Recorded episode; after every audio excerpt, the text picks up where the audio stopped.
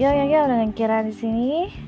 Podcast kali ini kita berbicara tentang kehidupan.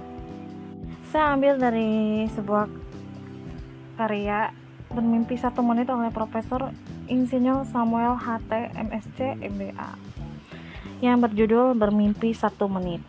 Bermimpi satu menit, ah, apakah mungkin?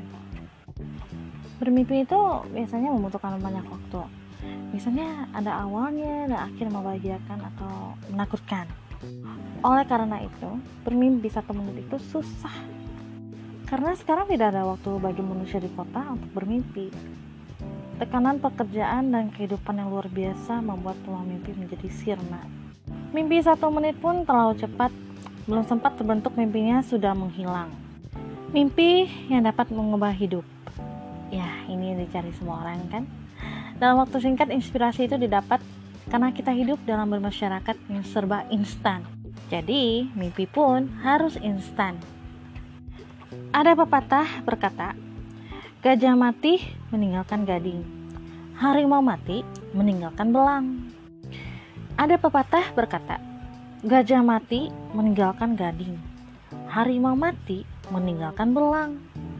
Namun, sering kali ketika bermimpi saya berpikir, dengan telanjang aku keluar dari kandungan ibuku, dengan telanjang juga aku akan kembali kepadanya.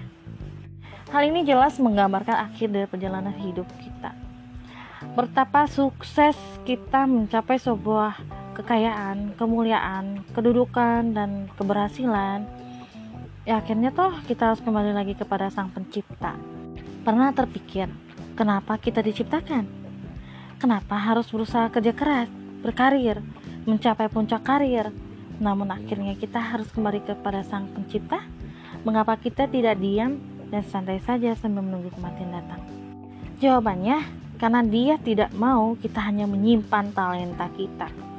Tuhan menghendaki manusia mengembangkan talentanya, sehingga setelah kita setia dalam hal kecil, kita akan diberikan tanggung jawab dalam perkara yang lebih besar. Bila seorang anak dilahirkan, semua keluarga kan bergembira, tapi anaknya menangis.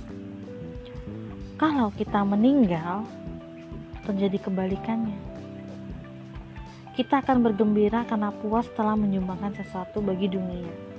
Tapi dunia menangis karena dia kehilangan seorang putra terbaiknya. Maka dari itu, jangan hanya ngambil sesuatu dari dunia, tapi berilah makna dalam dunia ini. Sudahkah Anda?